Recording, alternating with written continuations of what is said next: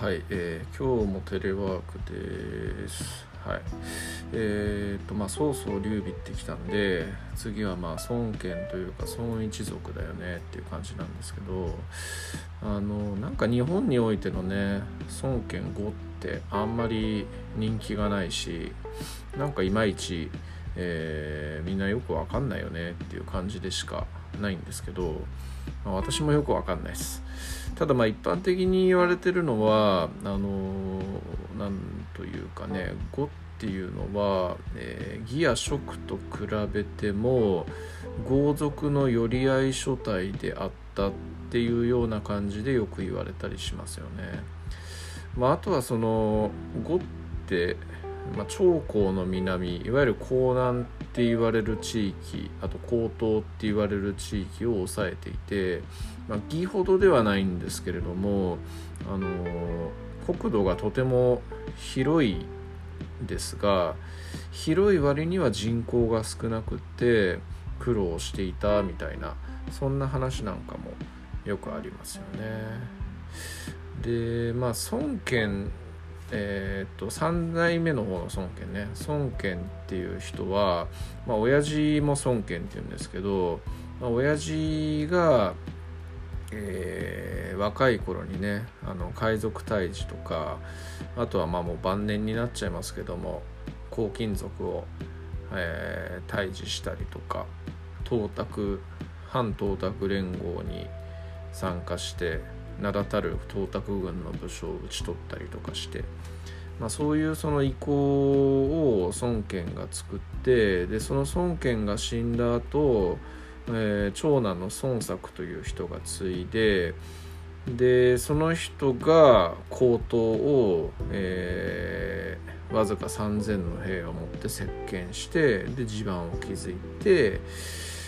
でその後を継いだのが孫権っていうような感じですと。で、孫権自身はね、なんというか、親父や兄貴ほどのその武断的なエピソードっていうのは、ないこともないのかな。でもあんまりその誰かをね殺したとかそういう話はあるんですけど、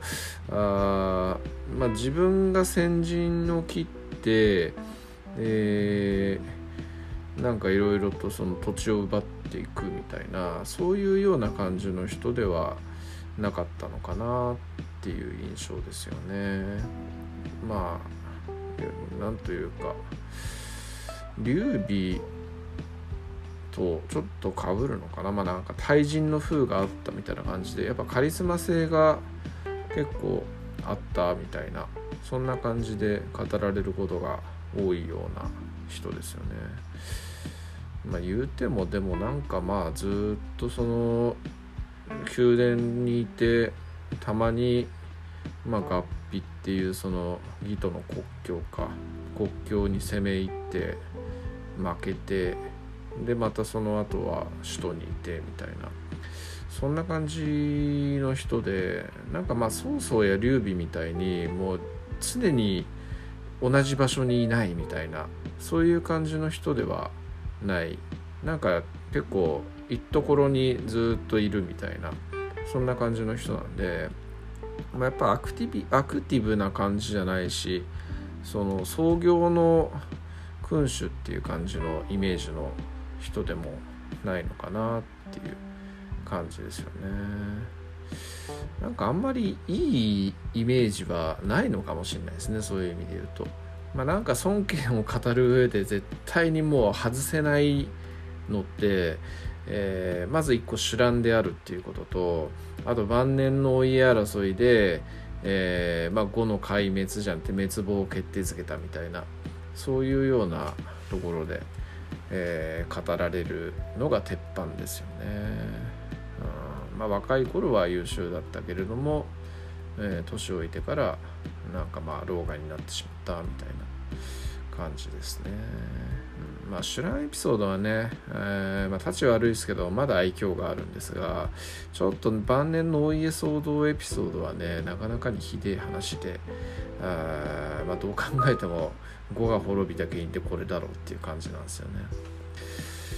で呉っっていう国は、まあ、豪族の寄り合い所帯だよっていう話しましたけど、まあね、その呉の、名だたる元帥たち、まあ、周瑜から始まり、周瑜、呂宿、呂蒙、陸遜って続きますけど、まあ、呂蒙はそんなでもない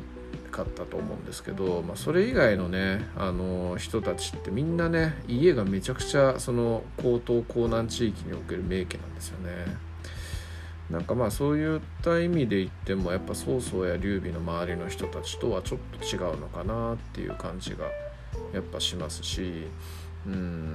まあ劉備や曹操ほどの自由度が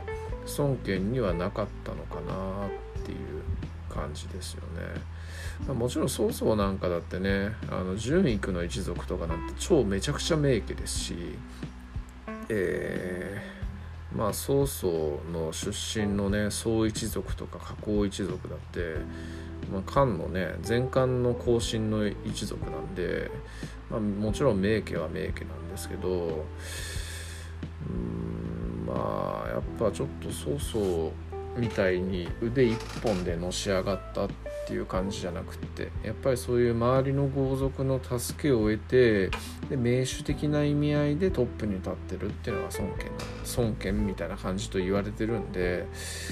やっぱまああんま自由度はないし、なんか曹操や劉備ほどの派手な動きを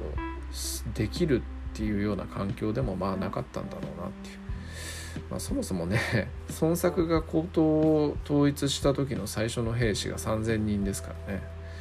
まあ、そこからこう周りの力を得つつ大きくなっていったっていうところがあるんで、やっぱり自分のコア勢力というか、そういうところってやっぱ大事なんでしょうね。発言権とかを得るためにはっていうところですね。まあ曹操だってでもまあ最初 3,000 人とかから挙兵したっていうところはあるんですけども、まあ、あの人ね、その青州の黄巾兵っていうのを吸収して、それを自分直属の兵みたいな感じで、まあ実際契約関係だったらしいんですけども、そうしてからやっぱ一気に強くなったし、選択肢は広がっていったっていうのがあるんで、やっぱ自分のそのコアを持っていたっていう点では曹操の方が大きいのかなっていう気がしますね。まあ、あと孫権のね、話でなんかもう一個気になることが、なんか日本人ってその孫権の兄貴の孫策がすごく好きな人が多くて、まあ、日本でも人気がすごいある武将って言われてますよね。まあね、江東の小覇王って言って、まあ、前漢の劉邦と争った覇王項羽に次ぐみたいな、そういう意味合いの武将ですよね。まあ、事実数年で江東のその敵対勢力を打ち破って、江東江南にね、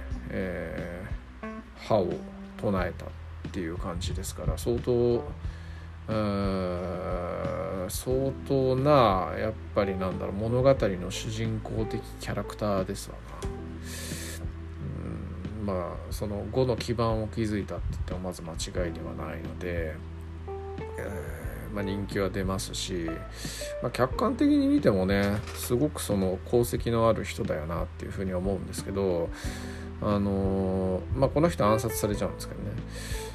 で子供はいたんですけど、まだちっちゃかったんで弟の孫権に譲りますよっていう感じで譲られて、で孫権的にもまあとてもその孫策から引き継いだっていうのってめちゃくちゃメリットでかいし、まあ、恩義があると思うんですよね。まあ、よくある話としては、その子供がね成人したら子供に政権返しなさいとかってよく、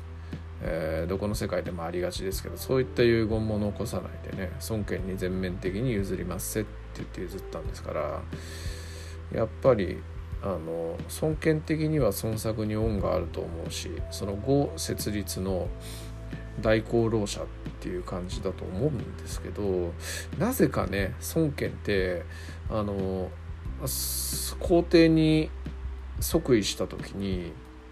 孫作に帝位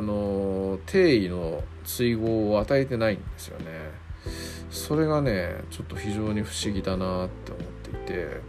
それ帝位の追号って何かっていうと、曹操って皇帝に即位しなかったんですけど、息子が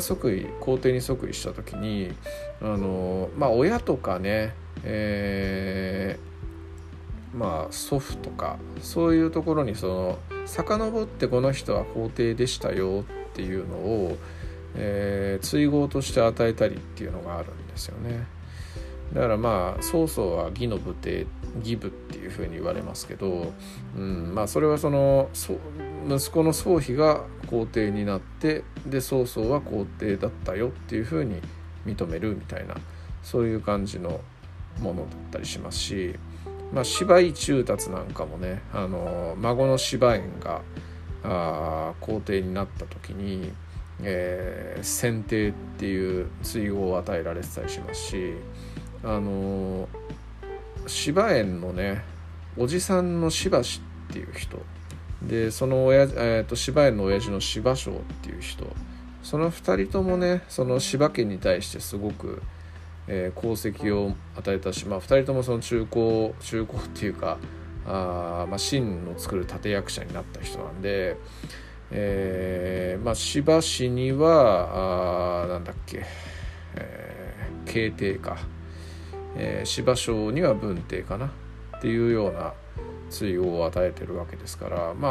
それやっぱね功績があったら自分の直系の親とかじゃなくてもそういうのを与えるっていうのが当たり前なんですけど、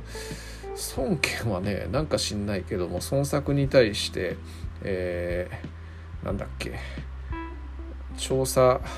調査王みたいな王号しか与えてないんですよね。 お父さんに対しては確か武帝とかかな、そういうのを与えてるんですけど、そこに実は兄貴との確執があったのかとか、ちょっと兄貴の、影響っていうのがまだあって、そういう兄貴の子供を擁立しようみたいなのを防ぐためにそういう感じにしたのかわかんないですけど、ちょっとそういうね不思議さがあったりして、わかんない、その辺考察実際歴史学者にされてるのかもしれないですけど、ちょっと不思議だなっていうふうに思ったりしてます、そんな感じですかね。孫権とか呉ってね、魅力的な部分ってあるかな。水軍が強い、